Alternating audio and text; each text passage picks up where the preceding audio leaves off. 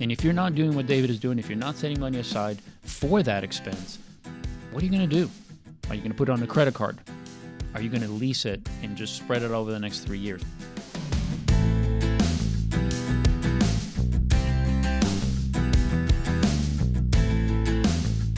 Welcome to this episode of Getting Money Right with your two hosts, David Thompson and Leo Sabo. And in this episode, we're going to be concluding our discussion about the different categories in the household budget and the specific things that you can do to improve your spending in these categories and overall just make your budget more successful.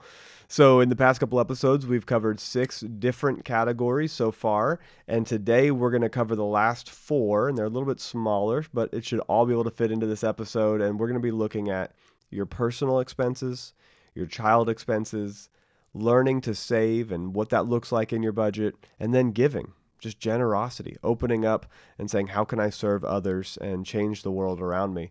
So, Leo, let's kick it off with this first main category, the personal category. What does that look like for you?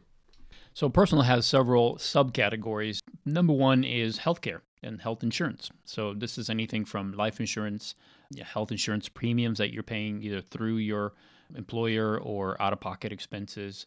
Then there's also, of course, disability insurance, short term and long term. That's something that we absolutely need to have.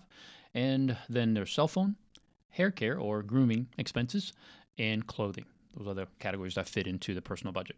Yep, I love that. And so, um, you know, your health insurance, I've played with the percentages in this category uh, along with housing. And, you know, I updated them about a year ago to make sure everything fit when you download that budgeting tool from the website.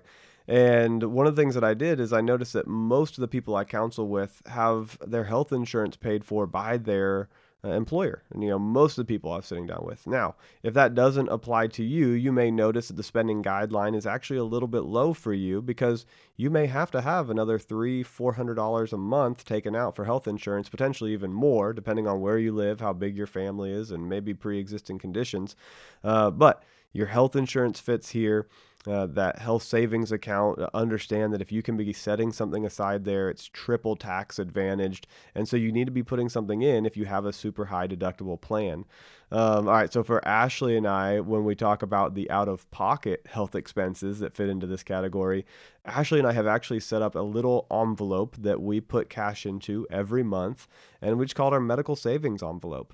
And it fits into this category, but we do it through envelopes, and every month we just add a little bit more cash so that when she needs to go to the doctor, when I need to go to the dentist, when I need to go for my annual physical, wherever we got to go, whatever we need to do, we have cash ready to use and, immediately we can pay and not feel that in any other area of our budget.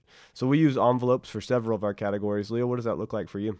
Yeah, we use a software uh, we use YNAB, Y-N-A-B. It stands for You Need a Budget as a budget tool.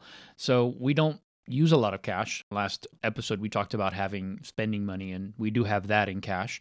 But most of most of our expenses fit into this budget. It's worked for us really well. So you guys are listening to two different methods. One is an envelope a method where you separate the money, and I love that because I think it just it's so clear and it's so impossible to overspend, right? I mean, and that's yep. really what you want, especially if you're if you're starting out and really it's really difficult and and you're thinking okay do i really want to use an excel spreadsheet for every category and track it and all this stuff?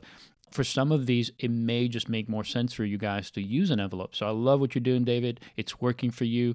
Uh, natalie and i have used a software for many years. It works for us and that's what we're trying to say. Whatever you decide to use just make sure you understand it and that you're willing to stick with it.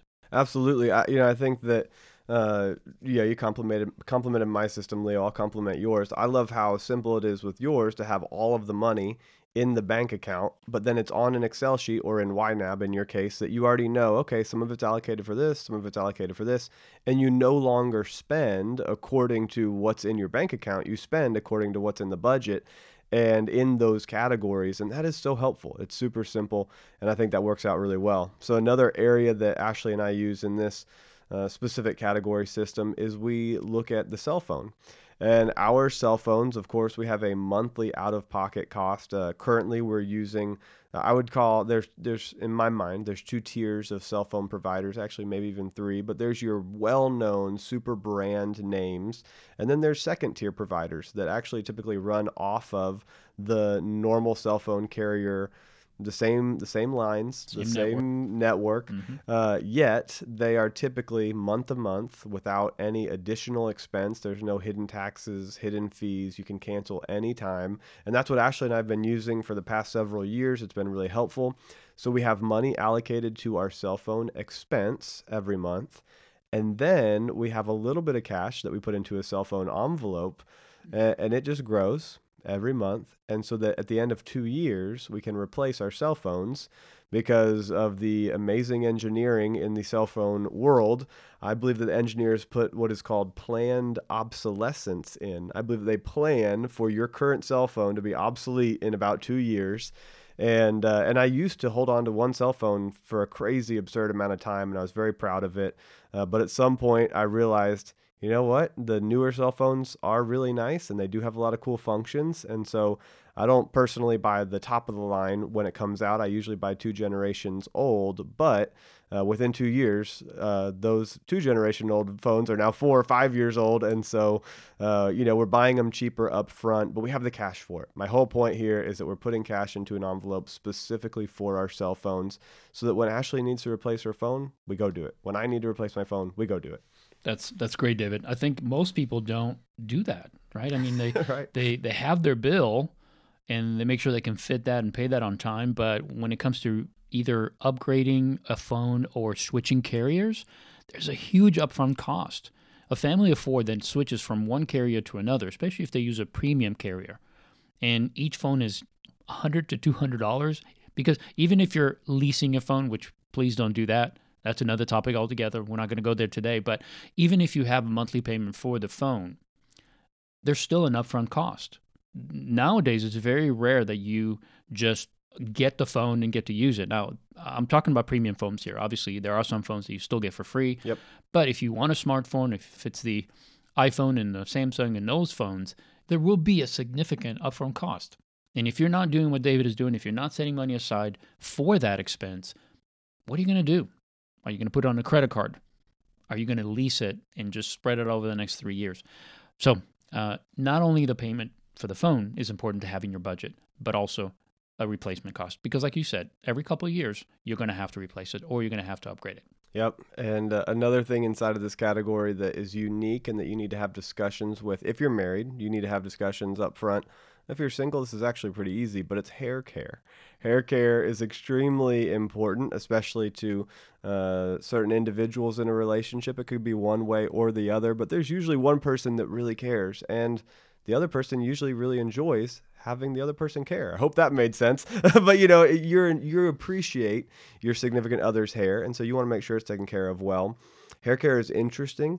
Uh, you know, prices can can be so expensive for almost the same thing. So it's extremely important to agree in advance how much are we going to spend in this area, and you know you're going to pay for the actual haircut, um, but then are you going to tip? And in, in, our household, that's a definite yes. And so, how much are you going to tip? Let's plan 20%. And so, if you're going to get a $100 haircut, it's actually $120. If you're going to get a $20 haircut, it's $24. So be ready. And personally, it's for me, it's going to be $25 because I'm not going to leave them dangling with just four ones. And here's a $5 bill, right? So, so, you know, let's be generous and, and let's serve the people that are serving us.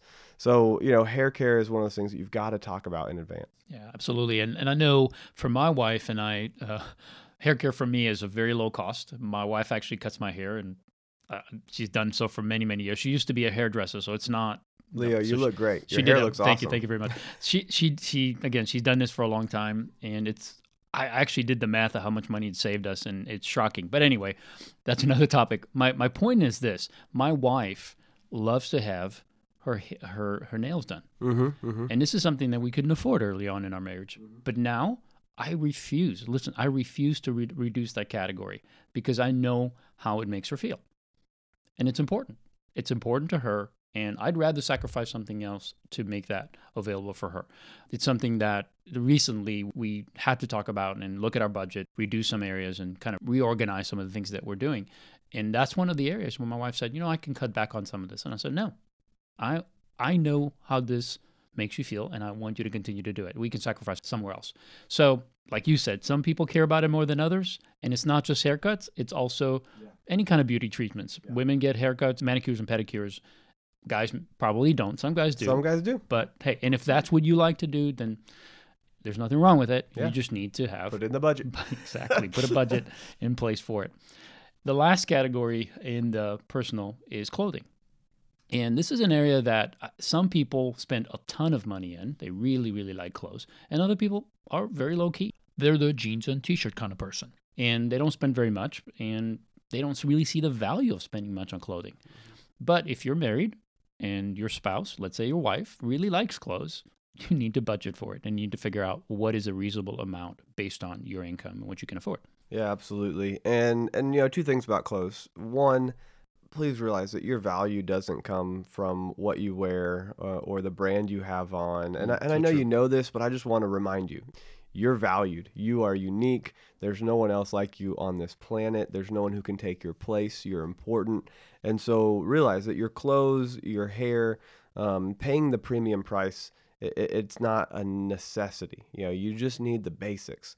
Now, I will also add to the flip side of that uh, how you present yourself in the world is important and it will influence how people see you. Uh, first impressions are important, consistently being, um, I guess I would just say, faithful to look good and present yourself well in front of others. That gets recognized over time as well. So, so you do not want to make this category zero. But I also encourage you that this category does not have to be exorbitant either. Uh, if you are a clothes aficionado, that's awesome, and lower another category so you can add to clothing. Go for it. But just for the average person, it's okay. Don't let it be zero, uh, but don't find your identity in it. But we all find our identity in different things. So I understand that that tug and pull. Yeah.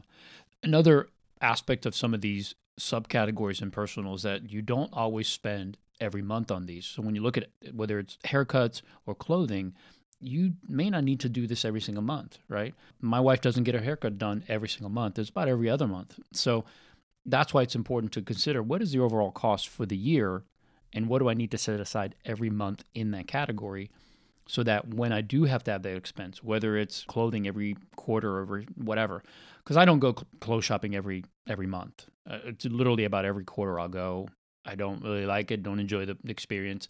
So I try to do it as less as possible. But ultimately, just understand that just because you didn't spend it this month doesn't mean you can move it and spend it somewhere else. Right? Yeah. Let it roll over and let it add up. Let it save up to that number that you need for the whole year so that when you do go, whether it's a every quarter, every other month, that money's there for you. Yep. The other month I spent over $200 in clothes which for me is a is a pretty big clothes shopping purchase. But Ashley didn't bat an eye at it. She didn't care one bit. She wasn't like, "Oh my goodness, you spent two hundred dollars," because she knew I pulled it out of the envelope, and we had saved for many months before that, so we had plenty in the clothes envelope, and there was still some left over, so that if she had needed something, we would have been ready to go.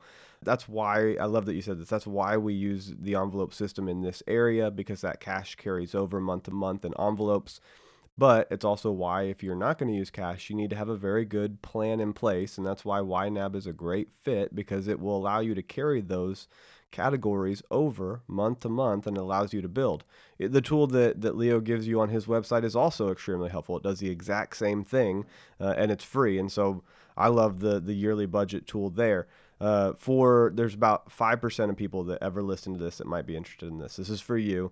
Uh, if you go to Google and you type in envelope system gateway stewardship, it will come up with a video of me going through how I build, uh, Ashley and I build our envelope system and our actual numbers, some of our actual numbers, and me putting cash into envelopes that's going to be for a small segment of people listening to this. I know not most people will do that, but I want to let you know if you want to see it in action, you want to see how those envelopes are made and where the cash goes and what that looks like, uh, it would be envelope system gateway stewardship. Plug it into Google, it'll be the first video that pops up on YouTube. All right. Great. I think it's a perfect recommendation because I find when I'm working with clients that there are areas that are challenging, whether it's food, whether it's whatever whatever that category is. And many times it takes several months for them to realize how difficult it is for them to actually stick to the plan that they had set. So, right at the beginning, I recommend whatever area you know you overspend in, start with envelopes. You could always migrate to an Excel spreadsheet to a software, but start with envelopes because it's instant discipline. You cannot spend money that's not there. And if you were just agree, I'm going to take the money, put it in an envelope. When it's gone, it's gone. It's so much easier to stick to. And we've talked about this in a previous episode. When you release the money, there's a different feeling than when you swipe the card. Yes. There's a loss that you experience when you're letting go of the cash that you do not experience when you swipe the credit card or put it in for the chip. So it's important to recognize that and just start there so you can build that that discipline and that ability to stick to that budget. Later on, when you have mastered it and you're a budget pro, you can move on to any other system that works for you. Yeah, there's a professor at Carnegie Mellon. His name is George Loewenstein, and he says that credit cards effectively anesthetize anesthetize the pain of paying. And this is somebody who researches this. He says that it's like when you get anesthesia, like you don't feel the pain in that area. So and true. thank goodness for uh, anesthetics when you're at the dentist's office, and thank goodness for anesthetics when you're at the doctor. But Amen. when you're spending, you probably need to feel what you're spending. Uh, it helps you to appreciate it and it helps you to understand how it's affecting your budget. So let's look at the next main category. Let's step away from personal. And Leo, what's the next main category? So it's child expenses, and this is not for everyone. Obviously, not everyone has children, but and maybe some people have children that are no longer living at home. Um, that's the case for my wife and I. We don't have child expenses anymore, but we did for many, many years. And we're not talking about everything that you spend on your children because a lot of that will fit into your budget. What we're talking about is any expenses that are in addition to taking care of your children. So it could be daycare, right? For a family that, let's say, has a wife or a mom that stays at home, that expense is not there because she is providing the, the child care. But if we have a woman that wants to be a professional in the workplace and she has children, obviously she would have to have childcare while she's going to work. So that's an additional expense. It's not it's not something that's in a typical budget. So when you look at the recommended percentage on our guideline for that, it's zero because again, it doesn't apply to everyone. So if you do spend 5, 10% of your income in this area, then you have to find it somewhere else. You have to spend less in another area. So let's give some examples, David, of some of the things that would fit into this category. Yeah, and I just want to say that in general it's zero, but if you're a married family of four or married family of six in the budget tool, there is a spending percentage allocated for this, but it's not a huge percentage mm-hmm. because this is for those excess things. I mean, groceries you know, when you're buying food for your children, that goes in the grocery budget. When you're buying clothes for your kids, that goes in the clothing, which is personal.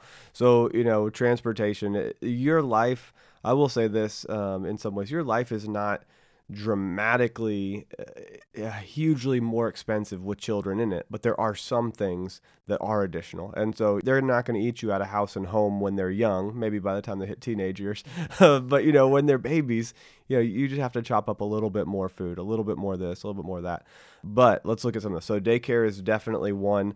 Um, private school tuition, if you are looking, if you're living in an area where the public school system is really struggling to educate children well.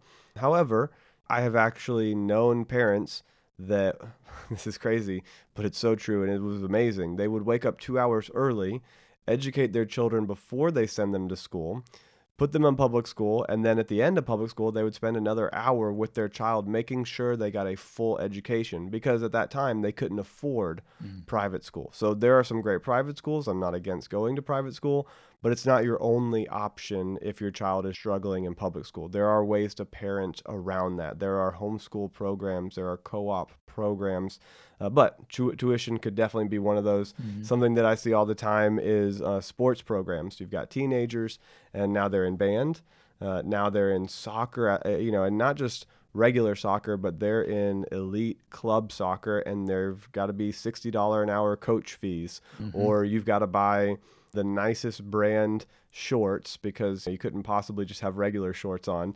you know, it's a little little poke there, but but you know, the team is wearing a certain color and a certain brand and everybody's got to wear that. And so you're going to have uh, expensive fees there and that could be in this child expense category. Absolutely. And that's actually one that I was going to mention is that when you're looking at expenses that are beyond just normal child expenses, those kind of things come in. I mean, today, um, parents want their kids involved in sports, and sometimes that is a huge expense because Yeah. if you have a child that's very talented, there could be some great opportunities ahead and even possibly scholarships for college.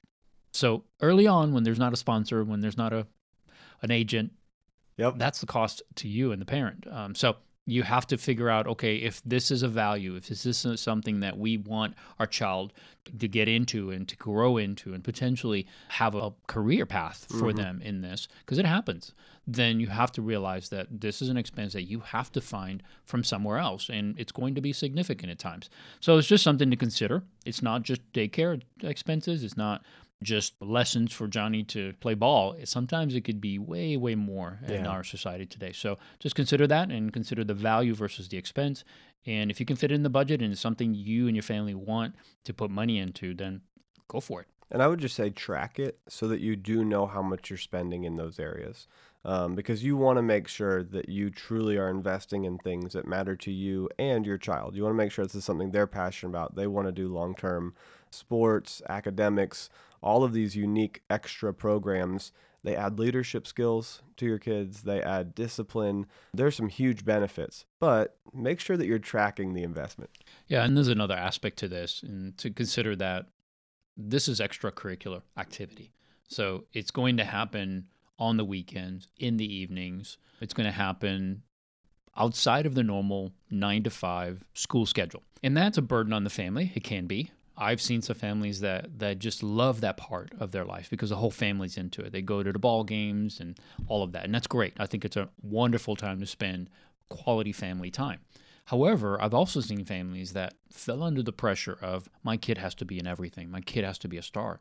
And they got overloaded with their schedule, with their commitment, with their finances, because someone, some good intended coach said, Your child has gifting and possibilities. And, you know, we all want to believe that our kids are going to be stars, right? We want they're them stars in our eyes. Yes, they are. but let's be reasonable. Look at the situation, count the cost, consider what it's not just doing to the potential of what your what your son or your daughter may be able to accomplish, but what is it doing to your family today? You know, I look at Olympian athletes Mm. and what their family have to sacrifice for them to get there. And how many of them actually have that opportunity? Very few. Very few. So, not every child's going to be a superstar, but some will. And as a parent, I my wife and I had to consider that, had to think about that, had to look at the gifting and the potential and the talent that our kids had, and we had to make a decision. To what degree are we going to invest in this? Because again, if we're putting money into this, we're taking it from somewhere else. If it's a value, if it's something that we wanted to do, then we would do it. And we just found the balance in that. And the reason I mention is because I want parents and I want families to look at this and say, Am I doing this because it's part of our family life and it's enjoyable and it's just great? Or is it a chore? Has it become just this ongoing crazy schedule that's not only making our family completely nuts, but also at the same time costing us money we don't really have to spend? So don't fall into that pressure of having to keep up. You know, just like keeping up with the Joneses with materialism, this is a little bit like that. And we just have to be careful. Again, this is not a judgment call on anyone you have to make that decision, but just be aware of it and kind of think it through, talk it through with your spouse and decide is this a cost that we need to continue to have or is this one that we need to rein in a little bit? You know, just find some wisdom in. Yeah, there are some sports that when I have kids, they will not be involved in because I find no joy in them. And the family will not enjoy going to spend 12 hours on a Saturday at tournaments in that sport. I will not name names because I don't want to offend anybody, but there are sports that just have no interest in me. So sorry, kids, I love you, but we're going to find another sport or program for you. it's okay to, to put the family first. Yeah. and also realize that if you have other children and they're into different type of sports, now you're running in two different directions or multiple directions. And what if your kids have to do homework, but you have to go watch your football game or baseball game? So what's it doing to the whole family? Just involve the whole family in this discussion and find that balance. And I think you'll be happier for it. Yep, and be in unity with your spouse. All right, well, let's look at the next main category, which is savings. And savings, uh, as a percentage of your net income, you'll see on the spending guideline that it ranges anywhere from 5% to 15% based on your income and your family circumstance. Now, in a future episode, Leo and I will break down an overall financial plan for your life and we'll walk through what you need to do today and then what step number two is and what step number three is and where retirement savings comes in and creating your own investment philosophy and understanding long term savings and short term savings. But we're not going to do all that here. We're just going to talk about how this fits into your basic budget. So we'll just use some brief examples.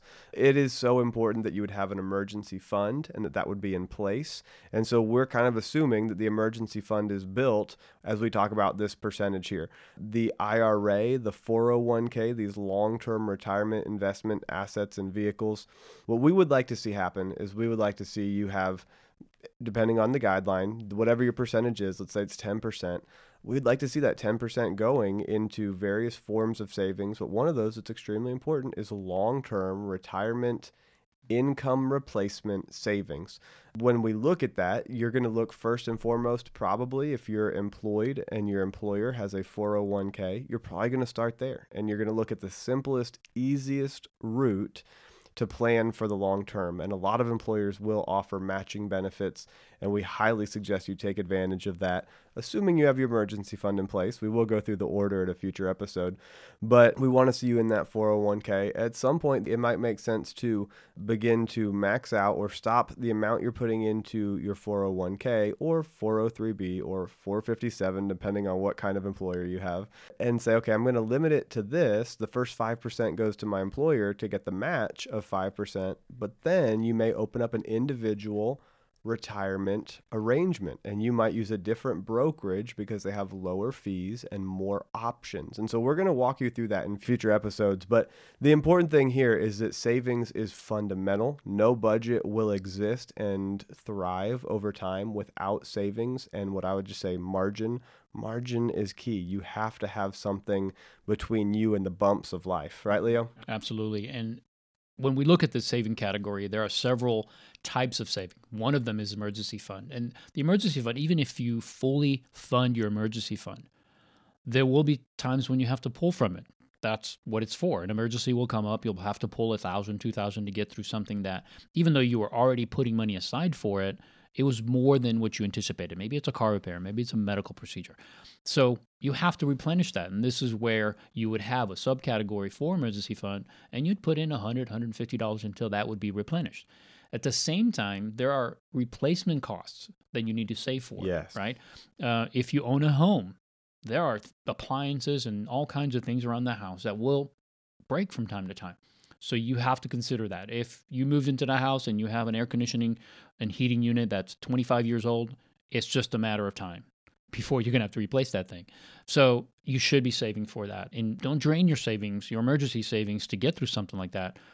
Put money aside, knowing that, okay, a year, two, three years from now, we're going to have to replace the dishwasher or the fridge or whatever. So those two type of savings should always be in your saving category emergency fund and replacement. Replacement savings for anything that you know you're going to replace within two to five years should be going there. Yep, that's good. And and I will say that in our in our budget for savings, we have it broken down into several subcategories those short term, medium, and long term savings. Uh, we actually have savings for giving, which is going to be our next category, but we have saved every month something to give to others. So let's talk about giving a little bit and what that looks like. I was going to say that is another category that my wife and I have, which is to save toward the purpose of giving. Now we have some giving that we give on a monthly basis. Mm-hmm. Uh, we believe in tithing. We're we're Christians, and we believe that that's something the Lord asked us to do, and for us has been a real blessing. Um, we have come to that conclusion because we've studied it. We understand it. It's not a um, it's not a commandment necessarily. It's something that the Lord instructed us to do. But I believe it's something that has given us so much joy in life. And I believe that generosity somehow always comes back. Hmm. When you give, you always get back. And I don't give to get, yeah. but I've seen the result of giving. Yeah. Not only does it make me joyous in the giving itself, but my life is better as a result of it. So I'm not trying to convince someone. Uh, that's something you need to come to a realization on your own. Um, but I, I, do think it's very important that we don't become uh, so self focused, or so self absorbed that we forget the fact that there are other people out there that are in worse situations than we are that we need to lend a hand to. And it's not always money. Sometimes the savings that my wife and I save for in order to give is so that we can go on a mission trip and bless somebody and be Yeah. there and, and provide leadership and things that, that we can do. So it's not always giving money, but money does help for us to be able to do those kind of things. Yeah, absolutely. Everybody loves being around a generous person. Mm-hmm. And so we'll tell you that your life will not be completely fulfilled unless you have generosity in your heart, unless you are looking for ways to serve others. Uh, I would say to bless others, and the root for the word bless is to make someone happy. It just Yep. means happy. Uh, you know, if somebody's like, "Oh, I, I live a blessed life," it's like, okay, you have a happy life. Uh, that's good. That's cool. Let let's take the things that have been put inside of us and in our lives, and let's share that with other people, and let's serve others if you're about to hire somebody for your company and you know let's say you own a company and and you're walking up the door to get in and somebody goes out of their way to open the door for you to hold the elevator for you you're going to favor that person. You're going to look at that person and say hey this person was generous. They went out of their way to open the door for me. And if they end up being the candidate that you're interviewing you're going to look at that person more favorably. Mm-hmm. So we're we're just saying generosity is something you cannot get around in your life and financial generosity is a part of that equation and it's going to add blessing to your life. So for leo and i uh, you know I'm, I'm a christian as well and i'm a pastor and so you know for me my heart is that i have been blessed and so i'm going to reflect that generosity back to other people and hopefully reflect god's heart to love people and so that's my heart and so we're ashley and i give 10% of our income just up front. And then on top of that, we sponsor some kids in other countries to help them get education and health coverage and clothing. And then we go above and beyond and do other things as well. My, my point here is that you have the opportunity, especially if you live in the United States, mm. you have the opportunity at any income to create a little bit of margin and give. If you are a Christian and would follow biblical principles, then I would say that you need to be looking at 10% of your income off the bat.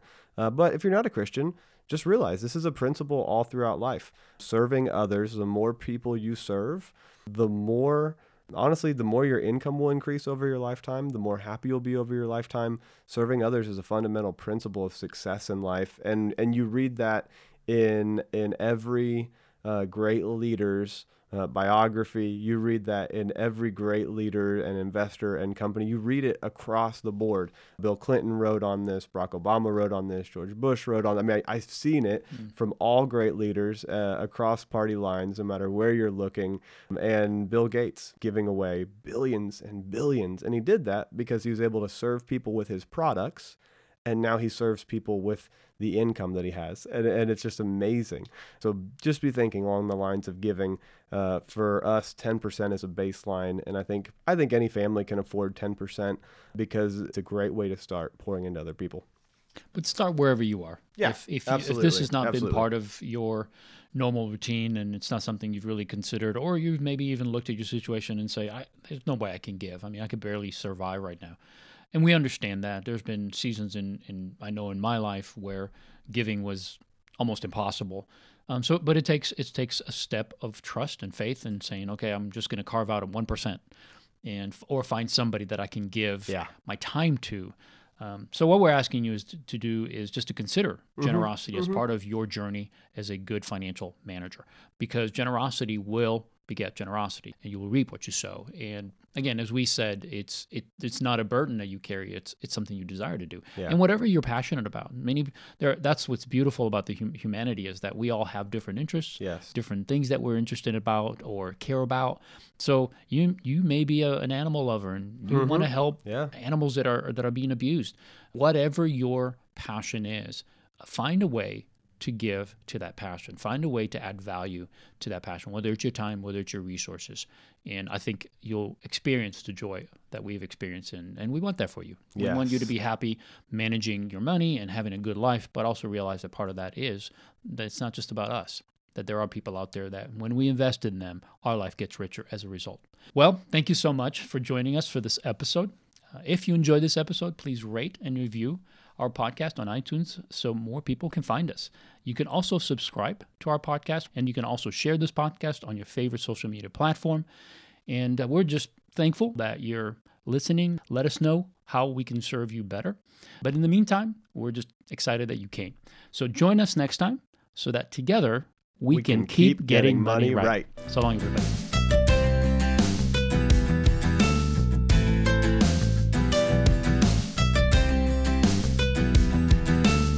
Love how simple it is with yours to have all of the money in the bank account, but then it's on an Excel sheet or in YNAB in your case, and you no longer spend according to what's in your bank account. You spend according to what's in the budget.